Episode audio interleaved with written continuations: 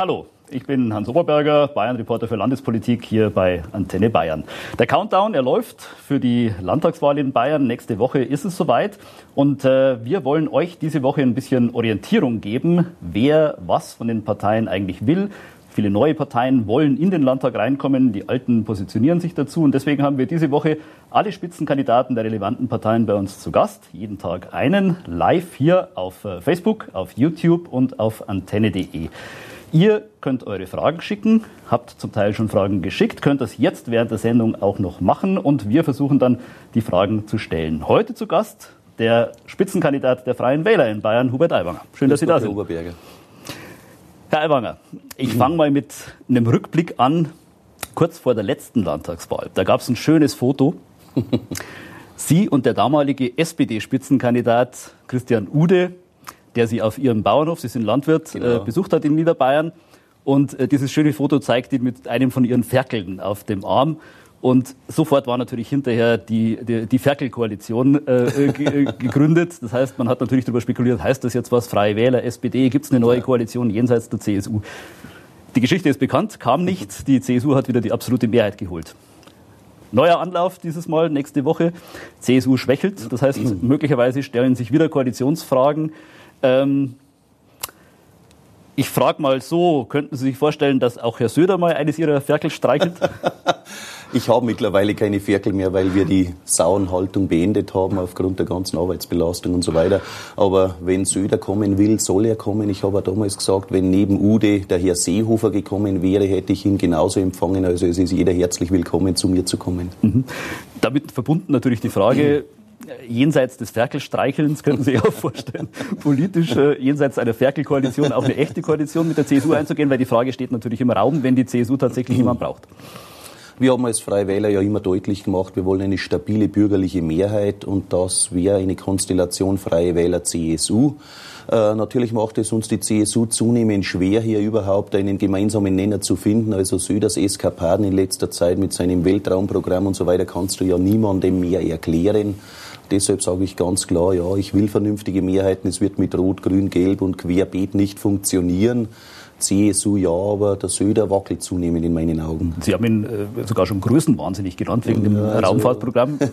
Ich habe das vor einigen Monaten schon gesagt, da haben mich einige geschimpft, das dürfe man ja nicht sagen. Ich glaube, seit vorgestern äh, sehen das mehr, sodass das nicht mehr der gesunde Menschenverstand ist, wenn ich mich vor einem Konterfei abbilden lässt, äh, lasse, das an den Kim Jong-il in, in, Nordkorea erinnert irgendwie und da steht Mission Zukunft, wer wäre ein wann. Also das ist schon sehr abgehoben, anstatt bodenständig vernünftig. Ja. Jetzt muss man natürlich so ein bisschen gucken, ich, bevor wir ihn jetzt einfach als Größenwahnsinnig da stehen lassen, äh, was dahinter steckt. Denn im Endeffekt geht es natürlich darum, tatsächlich auch Zukunfts Technologien in Bayern voranzutreiben. Der, Hintergrund mhm. dieser Bavaria One-Programms ist ja ein Raumfahrtprogramm, dass man sagt, Luft- und Raumfahrt in Bayern ist eine Technologie, die man voranbringen will. Im Prinzip eigentlich eine gute Sache, oder? Äh, ich sage in begrenztem Umfang ja, wir sind keine Technologieverweigerer. Aber die Frage ist, ob ich das jetzt als das heiße Thema eine Woche vor der Landtagswahl zünden muss mit 700 Millionen Euro hinterlegen oder ob er nicht gut getan hätte zu sagen, ich will die Hebammen unterstützen, ich will mehr Lehrer, ich will das schnelle Internet ausbauen, ich will die Hausärzte, ich will die Krankenhäuser retten, ich will die Pflegesituation verbessern. Das wollen die Menschen hören und nicht, dass Bayern ja Marktführer im Weltall wird, dass wir da auch dabei sein sollen, okay, aber diese Größenordnung ist mir eine Nummer zu groß. Dann gehen wir eine Nummer runter. Wir haben eine Frage gekriegt. Elfriede Erber würde gerne wissen, ist es Ihnen ernst mit der Aussage, die Renten nicht mehr zu versteuern?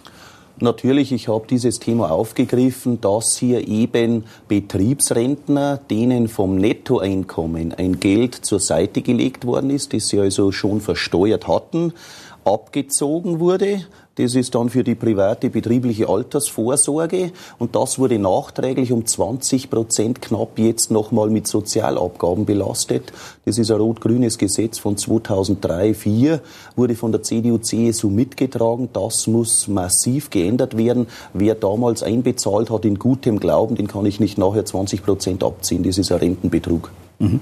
Ähm, bleiben wir beim Sozialbereich. Äh, auch ein Punkt in, Ihren, in Ihrem Programm ist die kostenfreie Kinderbetreuung. Mhm.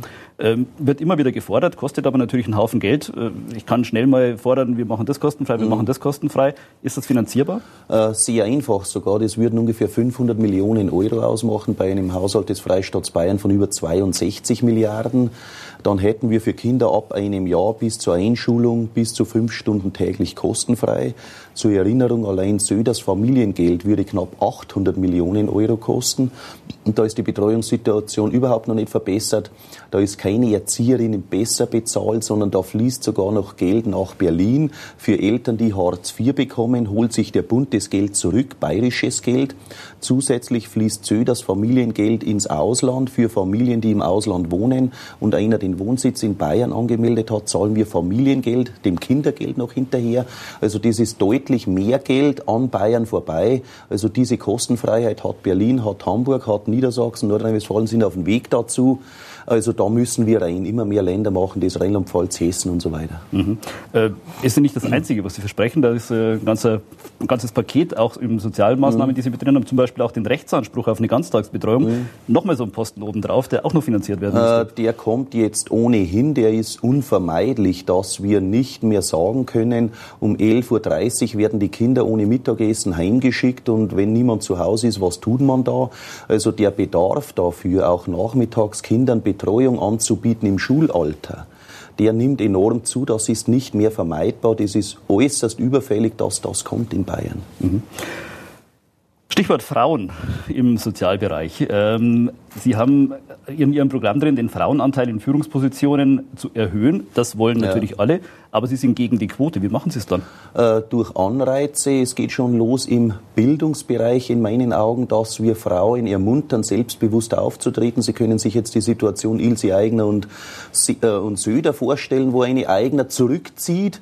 Äh, wenn sie vielleicht gegen eine Frau antreten müsste, wäre sie mutiger. Also Frauen treten häufig freiwillig zurück, intuitiv, wenn sie mit einem Mann in Konkurrenz treten. Also viele Frauen würden mehr Karriere machen, wenn sie sich besser trauten und wir müssen die Vereinbarkeit von Familie und Beruf natürlich verbessern durch die Kostenfreiheit der Kita, durch die vorher angesprochene Nachmittagsbetreuungsmöglichkeit für Kinder, damit Frauen nicht am Ende am Kind hängen bleiben und nicht Karriere machen dürfen.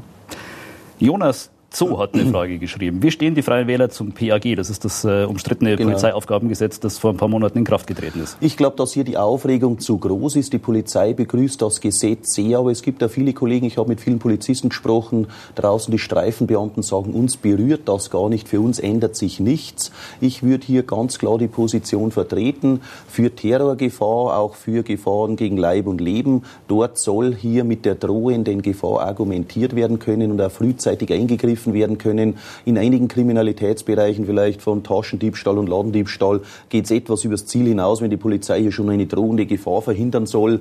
Äh, ich glaube, hier mal ruhig Blut walten zu lassen, das Ding in einem halben Jahr mal zu evaluieren, sich anzusehen, hat es hier Fehlentwicklungen gegeben und am Ende wird man sagen, da war sehr viel Aufregung um nicht viel Inhalt. Mhm. Naja gut, die Klagen sind da. Glauben Sie, dass die, die Klagen, es gibt auf Bundesebene. Klagen, es gibt auf Landesebene Klagen? Glauben ja, Sie, es wird dann vielleicht Präzisi Präzisierungen geben, dass man vielleicht die Anwendung, wie von mir angesprochen, eben einschränkt, nicht für jede Bagatellstraftat mit der drohenden Gefahr reingehen kann, sondern für wichtigere Straftaten Straftaten und dann sind wir etwa dort, wo wir hin müssen. Mhm. Bleiben wir nochmal bei der Polizei ja. ganz kurz, äh, die im Moment ja eine Aufgabe nach der anderen aufgeholzt kriegen. Also wir haben natürlich haben wir verstärkte Terrorgefahr, was äh, da ist. Wir haben die mhm. Wohnungseinbrüche, wir haben die ganzen Grenzsicherungen jetzt. Jetzt kommt die, die bayerische Grenzpolizei noch oben drauf, die auch aufgestockt werden soll, aber noch nicht da ist. Irgendwo müssen die ganzen Polizisten hierher kommen. Fazit, 2,4 Millionen Überstunden schieben die genau. bayerischen Polizisten vor sich her. Was tut man dagegen? Äh, hier sind über Jahre hinweg die Weichen falsch gestellt worden. Zu wenig Polizisten wurden ausgebildet. Es fehlt auch an Ausbildungskapazitäten. Da müssen wir dringend nachrüsten. Beispielsweise sogar an Schulungsräumen.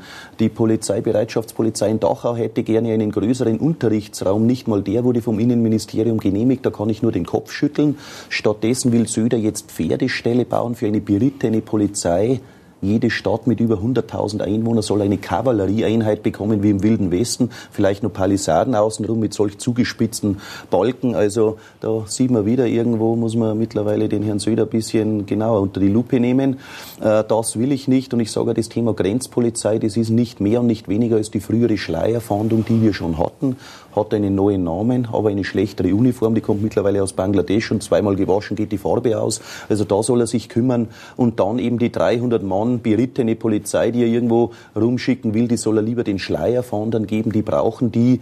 Und dann eben mehr Personal, um die Überstunden abzubauen. Die Polizei ist am Rande der Einsatzfähigkeit in vielen Gebieten. Gerade in ländlichen Polizeiinspektionen sind Nachtstreifen viel zu dünn. Da können wir uns keine Schnapsideen mehr leisten. Mhm. Aber grundsätzlich Grenzkontrollen aufrechterhalten, fordern natürlich, Sie Natürlich, äh, sogar auszuweiten. Und da wäre die Schleierfahndung eben das probate Mittel. Was ich hier verurteile, ist, dass also, wir... Also nicht, genau. nicht die Grenzkontrollen an der ja, Grenze an der Grenze ausweiten, haben wir sondern ja die Bundespolizei. Im, im an der Grenze haben wir ja die Bundespolizei, mit der hat er sich ja massiv äh, schaukelt, hat die vor den Kopf gestoßen nach dem Motto, ihr könnt es nicht, jetzt mache ich das, hoppla hopp. Und am Ende hat er festgestellt, er darf ja gar nicht und geht ja gar nicht mit seiner eigenen Polizei. Also hier durchaus die Grenzpolizei zu unterstützen, auch weiterhin in Bund und Europa darauf zu drängen, dass Grenzkontrollen beibehalten werden dürfen, dann mehr im Landesinneren unternehmen. Das ist alles nötig und natürlich auch bessere Zusammenarbeit mit Österreich als Beispiel. Aber da funktioniert es eben nicht, wenn er per Presse verkündet, er wird jetzt dann Transitzentren, also der Seehofer in dem Fall, er wird jetzt dann Transitzentren an der Grenze zu Österreich einrichten und die Leute zurückschicken. Die Österreicher lesen das aus der Zeitung und sagen, du spinnst wohl. Also das sind lauter politische Manöver, die nur Schlagzeilen produzieren und keinen Sinn machen. Mhm. Äh, langfristig trotzdem bei den Grenzkontrollen nochmal, die sind ja jetzt nun erstmal eingeführt worden, weil man versucht hat, die Situation zu entschärfen. Genau. Das hat auch funktioniert. Aber langfristig können ja die wieder eingeführten Grenzkontrollen innerhalb Europas nicht das Ziel sein, oder? Äh, natürlich muss Europa irgendwann besser funktionieren, sodass die europäischen Außengrenzen besser geschützt sind und dass der Migrationsdruck von Deutschland genommen wird. Dazu müssen wir unbedingt Richtung mehr Sachleistungen statt Geldleistungen bei Asylbewerbern gehen, müssen die Arbeitsfähigen schneller in Arbeit bringen und die Arbeitswilligen und die nicht integrationsfähigen eher nach Hause schicken, indem wir in den Herkunftsländern ja Unterstützung geben, dass dort eine Wirtschaft sich entwickelt entwickelt. Also hier brauchen wir eine ganze Kampagne, um dieses Thema in den Griff zu kriegen. Nur an der Grenze mehr Polizisten hinzustellen, die am Ende nichts tun dürfen, läuft ja ins Leere offensichtlich. Mhm. Äh, Stichwort Asylbewerber, Flüchtlinge. In Ihrem Programm steht drin, Leistungen für nicht integrationswillige Flüchtlinge kürzen.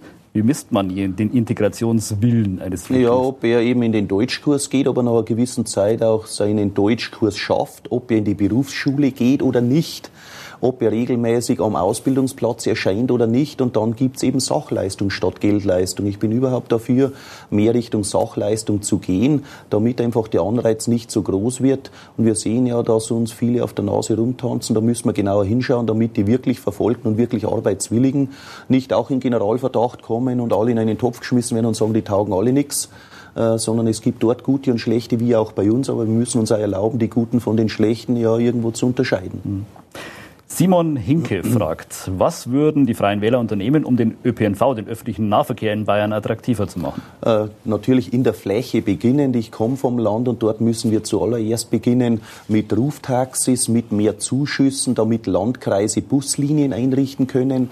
Wir müssen viele Zugstrecken elektrifizieren. Wir müssen viele Zugstrecken zweigleisig ausbauen und dergleichen mehr. Und am Ende wächst es auch in die Städte hinein. In München müssen wir das System der Außenäste ja ausbauen, der S-Bahn-Anschlüsse optimieren, hier nachverdichten. Also hier ist sehr vieles zu tun. Und wir dürfen jetzt nicht nur die Milliarden in die Dieselaffäre stecken oder Milliarden nur in einer Münchner S-Bahn-Strecke vergraben, sondern wir müssen in der Fläche wirken, damit der Bayern am Land stärker wird, die Menschen gar nicht alle nach München reinziehen und hier gleichzeitig dann eine Lösung für das Wohnungsproblem hinbekommen. Wenn München nicht mehr so viel Zuzug hat, weil das Land besser funktioniert, weil dort der ÖPNV ist, ein Arbeitsplatz, ein schnelles Internet, dann bleiben viele draußen und kämpfen hier gar nicht mhm. um den nicht vorhandenen Wohnraum. Stichwort Diesel, Sie haben es gerade schon gesagt, die Freien Wähler sind nicht für Dieselfahrverbote, aber lassen die sich überhaupt noch verhindern? Äh, wenn die Politik hier gnadenloser mit der Autoindustrie umspringen würde, dann ja. Ich würde hier eindeutig sagen, alle Autos, die nachrüstbar sind und wo betrogen worden ist, müssen auf Kosten der Autoindustrie nachgerüstet werden, nicht nur ein Teil der Fahrzeuge oder Umtauschprämien. Dann, glaube ich, würden wir ja die größten Stinker hier etwas entschärfen und hätten die Möglichkeit, Dieselfahrverbote zu umgehen. Die Autoindustrie und auch äh, Bundesverkehrsminister Scheuer sagen ja, das geht gar nicht bei allen Autos, schon rein technisch gar nicht. Und dann gibt es noch mhm. Haftungsprobleme etc. Was sagen Sie dazu? Äh, die müssen zunächst mal die anfassen, wo es technisch geht. Und es geht bei vielen. Und das wollen die nicht. Natürlich, die wollen ihre neuen Autos verkaufen, wollen die alten irgendwo nach Osteuropa oder Afrika exportieren äh, zum Schaden der Besitzer. Die sind hier betrogen worden. Das muss wieder gut gemacht werden. Und hier geht es nicht nur darum, die Software ein bisschen umzuprogrammieren, sondern wirklich die Hardware nachzurüsten. Kostet irgendwo 3000 Euro pro Fahrzeug, ist aber möglich. Mhm.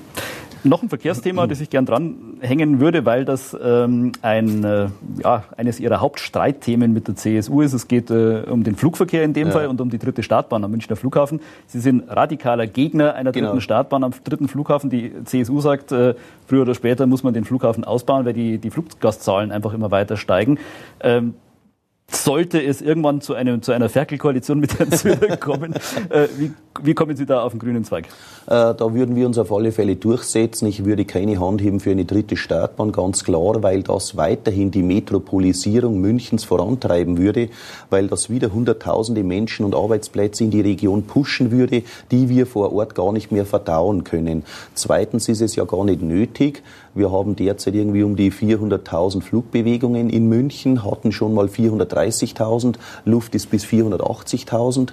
Wir haben eine Startbahn in Nürnberg, die nicht ausgelastet ist. Wir müssen dorthin einen Teil der Flüge verlagern, nicht immer mehr Billigflüge nach München. Und schließlich ist es so, dass 23 Prozent der Flugbewegungen am Münchner Flughafen innerdeutsche Flüge sind. Da fliegt man dann nach Stuttgart, nach Berlin und dergleichen. Da würde ich darauf plädieren, dass die Zugverbindungen hier besser ausgestattet werden. Wenn der Söder schon jetzt Zuschüsse bezahlen will, damit der ÖPNV billiger wird und diese 1-Euro-Tickets eingeführt werden, dann soll er bitte mal diese Zugverbindung billiger machen, damit mehr Menschen mit dem Zug fahren, weil solange der Zug nach Berlin teurer ist wie das Flugzeug, dann fliegen die. Also das sind Ansätze, die eine dritte Startbahn verhindern helfen. Das wäre gut für München, das wäre gut für Bayern. Mhm. Ja gut, zum Teil wird das natürlich auch schon gemacht. Jetzt war gerade äh, ja. Ausbau Memmingen, Flughafen war ja. halt gerade äh, noch der Termin dort. Äh, die Frage ist, ob das allein das schon abpuffern wird. Aber ich ja, also ich sage ganz klar, das wäre so ein riesen Kollateralschaden für die Metropolregion München, wenn wir hier nochmal eins draufsetzen. Die ganzen Abgase, der ganze Dreck, der da kommt, der ganze Verkehr von Leuten, die hierher fahren mit dem Auto, um dann wegzufliegen. Das hören wir gerade wieder ein Flugzeug fliegen. Also das muss reduziert werden und nicht angepusht werden. Mhm. Franz Xaver Meyerhofer fragt, mhm. wie will man das Bauernsterben aufhalten? Er ist selbst kein Bauer, aber das macht ihm Angst. Äh, ganz klar, indem die marktbeherrschende Stellung der Lebensmittelketten hinterfragt wird und gebrochen wird. Die haben ja seitens des Kartellrechts zu viel Narrenfreiheit. Vier große Supermarktketten beherrschen den gesamten Lebensmittelmarkt. Die üben Dumpingpreisdruck aus auf die Metzgereien, auf die Molkereien, auf die Schlachthofketten, drücken die Preise immer mehr. Wir müssen deutlich mehr regionale Wirtschaftskreisläufe wieder ermöglichen, den Bauern direkt Vermarktungsmöglichkeiten eröffnen. Da sage ich Ihnen jetzt ganz schnell ein kleines Beispiel. Gestern habe ich ein Mail bekommen von einem Landwirt, der am Wochenmarkt seine Ware verkauft, die ist jetzt kontrolliert worden, weil seine äh, Waage nicht rechtzeitig geeicht war und weil die Probeeinkäufer, Beamte, die hier anonym aufgetreten sind, gesehen haben, dass er das Papier mit fünf Gramm mitgewogen hat beim Verkauf der Ware, aber das Papier war nötig, dass er die Ware einwickelt mhm. und jetzt kriegt er eine saftige Strafe. Anstatt dass diese Herrschaften ihm helfen, solche Probleme zu lösen, wird der fertig gemacht, weil er das Papier mitwiegt. Diese Herrschaften sollten sich um die Autoindustrie kümmern, ob die ihre Abgasnormen richtig erfüllen. Also da wird weggeschaut und der Kleine wird fertig gemacht und das haben wir über viele Themen, dass den Landwirten einfach das Leben zu schwer gemacht wird. Der Staat ist gegen die bäuerliche Landwirtschaft, das müssen wir umkehren und die Bauernhöfe retten. Haben Sie das selber auch? Sie sind selber Landwirt, haben Sie das selber auch gemerkt? Äh, wir haben selber schon Erfahrungen, auch dass Kontrolleure kommen, äh, wo man wirklich dann zweifeln muss, ob der dir ein Problem machen will oder ob er dir helfen will. Da muss wieder eine andere Gesinnung her. Wir sind auch dafür, dass die Dinge ordnungsgemäß ablaufen, aber das muss in kameradschaftlich, partnerschaftlichem Einvernehmen erfolgen, einen Hof ordentlich weiterzuführen und nicht diese Leute kaputt zu kontrollieren, dass die sagen, ich mag nicht mehr, ich habe Angst vor der Kontrolle. Mhm. Die Kathi die sich mit Nachnamen weiter Sorgis nicht nennt, sagt, fragt, äh, was wollen die Freien Wähler gegen die Altersarmut tun? Äh, das ist natürlich vieles an Bundespolitik, aber wir können in Bayern vieles tun, indem wir beispielsweise dafür sorgen, dass die Mietpreise nicht mehr weiter explodieren. Denn es kommt ja nicht nur darauf an, wie hoch die Rente ist, sondern auch wie viel davon der Rentner für die Miete ausgibt. Wir kämpfen auch dafür, vorher gesagt, dass diese Betriebsrenten und private Altersvorsorge Leute nicht nachträglich nochmal abkassiert werden, würden da über den Bundesrat einen Vorstoß machen. wir würden auch das ganze Thema der Pflege etwas etwas ja, erschwinglicher machen. Heute ist ja so, dass in der Pflege ja viel Investoren unterwegs sind, die viel Geld verdienen wollen, dass einfach Pflegeplätze sehr teuer sind. Und wenn jetzt ältere Menschen in Pflege müssen, irgendwo, dann ist Haus und Hof weg unterm Strich. Also auch das muss korrigiert werden. Mhm. Pflege, ein großes Thema, hatten wir die letzten Tage auch schon oft angesprochen. Äh, Riesenpflegenotstand, auch viele Pflegestationen in den genau. Kliniken, in äh, irgendwelchen Heimen sind kurz vorm Kollaps, weil sie auch kein Personal mehr kriegen. Was kann man dagegen tun? Äh, die Personen natürlich besser zu bezahlen und entbürokratisieren. Man hört ja aus dieser Branche raus, dass sie nicht mehr fertig werden, Tabellen auszufüllen, dass die Oma frisiert und gewaschen worden ist. Das muss aufgeschrieben werden. Ob es am Ende wirklich gemacht worden ist, ist zweitrangig, weil es nur sechs Minuten Zeit haben zum Baden.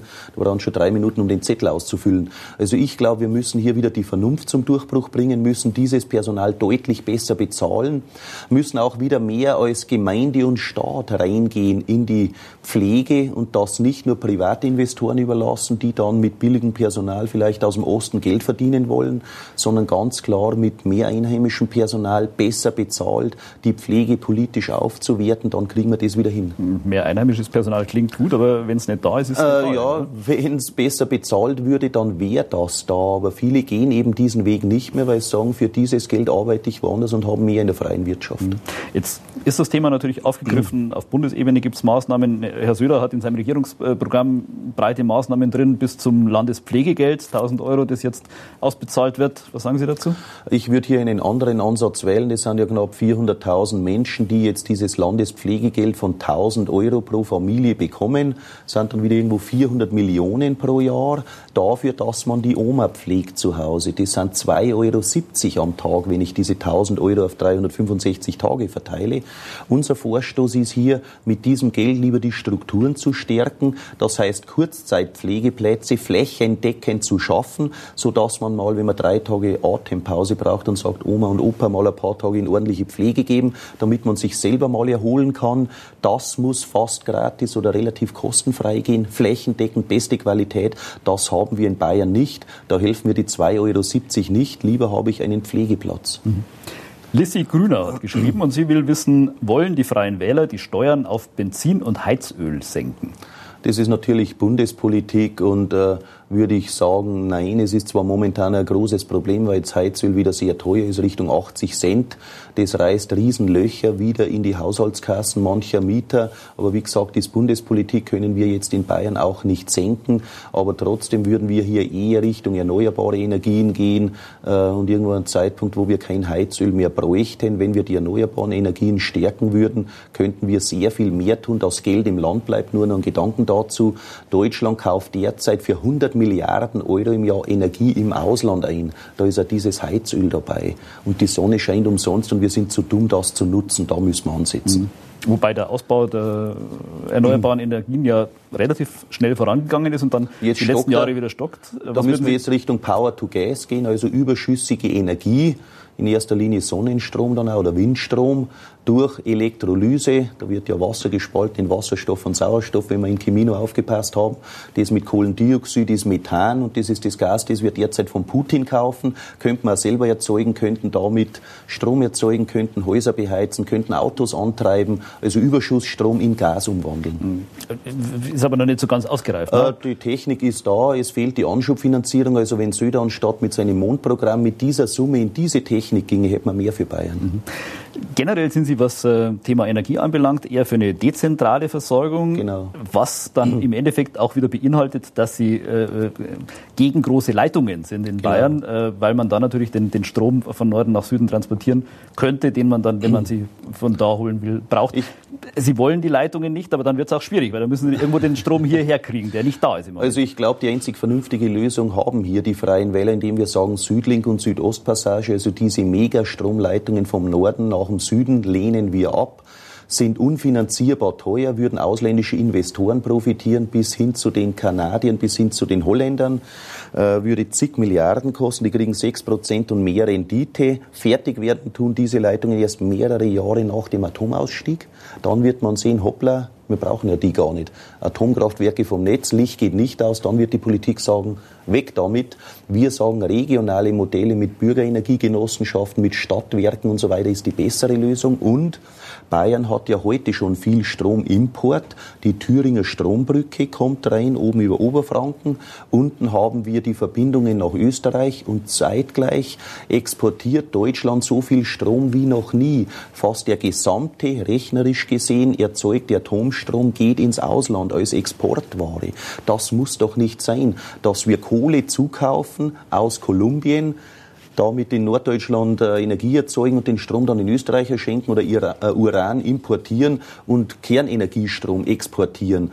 Äh, wir sind dafür, zunächst mit die Selbstversorgung ordnungsgemäß hinzubekommen. Mehr braucht man gar nicht. Albin Köh stellt ja, eine relativ globale Frage. Wie wollen die Freie Wähler die Asylfrage lösen? Äh, ja, ganz klar, indem wir sagen, Asyl wirklich nur für politisch Verfolgte. Das ist eine sehr überschaubare Personenzahl. Die ganze Flucht- und Migrationspolitik der letzten Jahre geht ja am Asyl vorbei, aber läuft unter der Überschrift Asyl. Es geht nicht anders, als dass wir in Deutschland die Unlock-Faktoren reduzieren, also Sachleistung statt Geldleistung, die Menschen schneller auch dazu motivieren, entweder zu arbeiten oder wieder heimzugehen, mit den Herkunftsländern Kontakt aufnehmen und sagen, wir machen mit euch ein Wirtschaftsabkommen, bitte nehmt diese Leute zurück, die uns nur Ärger machen, es sei denn, die sind verfolgt oder die arbeiten. Und wir müssen damit einfach die Fluchtursachen bekämpfen. Und das traue ich mir auch zu sagen. Wenn wir im Mittelmeer Menschen rausholen, dann wäre es das Richtige, diese Menschen nach Afrika zurückzubringen, dort in humanitär bestens ausgestatteten Einrichtungen aufzufangen und nicht vor der Küste Libyens aus ja, Schiffen zu fischen und alle nach Europa zu fahren. Die fahren ja raus in dem Gedanken, wir werden jetzt gleich gerettet. Da fahren die mit Schlauchbooten raus, dann wird der Motor abmontiert. Mit dem Motor wird wieder das nächste Schlauchboot aus ausgerüstet, da fahren sie einen Kilometer raus und dann schreien sie SOS, holt uns. Also das funktioniert doch nicht mehr. Mhm. Vielleicht noch äh, ein Satz zum Thema Bildung, denn äh, das ist ja auch eines der Kernthemen mhm. in der Landespolitik und äh, immer heftig umstritten bei uns. Sie haben unter anderem äh, in Ihrem Wahlprogramm drin das Schulfach Alltagskompetenz. Genau. Was muss man sich darunter vorstellen? Sehen wir es äußerst nötig an, dass Schüler, wenn sie aus der Schule kommen, nicht nur theoretisch klug sind, sondern auch wissen, wie Lebensmittel zubereitet werden, wissen, wo die Milch aus der Kuh kommt, wissen, ja, wie man einen äh, Überweisungsauf Träger ausfüllt, wie man hier sich vernünftig benimmt, wie man mit Handwerkszeug umgeht. Die sollten auch mehr Berufe kennenlernen in dieser Zeit. Also Akademikerkinder haben häufig überhaupt keinen Zugang zu handwerklichen Berufen, kommen häufig erst nach einem gescheiterten Studium irgendwann auf die Idee und sagen, ich wollte ja schon immer Schreiner werden, ist ja super mit Holz zu arbeiten, haben aber früher das viel zu wenig gesehen. Also da macht man im Gymnasium Dübeln? Genau, Genau, also kein Gymnasiast soll die Schule verlassen, wenn er nicht eine Schaufel mal in der Hand gehabt hat. okay, alles klar. Herr Aiwanger, wir kommen schon in die, in die letzte Kurve. Wir haben vorhin schon kurz über mögliche Koalitionen mit der CSU gesprochen. Sie haben gesagt, prinzipiell können Sie sich das vorstellen. Im Moment mit Herrn Söder etwas schwierig. Rein rechnerisch sind aber im Moment natürlich auch andere Koalitionen möglich. Wir haben äh, die aktuellen Umfragen gehört. Es gibt Möglichkeiten, ich sage jetzt mal zu diversen Regenbogenkoalitionen. Ja. Könnten Sie sich sowas vorstellen? Nein, also ganz klar, ich will hier keine Vierer- oder Fünfer-Koalition mit diversesten Parteien eingehen. Das würde nicht funktionieren, das wäre Chaos und das strebe ich nicht an. Alles klar. Dann schauen wir, welche Konstellation sich ergibt nächste Woche. Wir sind gespannt. Herr Aiwanger, vielen Dank. Ich danke Ihnen. Das war's bei uns heute schon wieder mit unserem Kandidatencheck. Morgen geht's weiter. Dann auf diesem Stuhl hier der Spitzenkandidat der FDP in ähm, Bayern. Auch auf Facebook, auch auf antenne.de, auch auf YouTube. Ihr könnt wieder eure Fragen schicken. Wir stellen sie. Martin Hagen morgen, Spitzenkandidat der bayerischen FDP. Servus.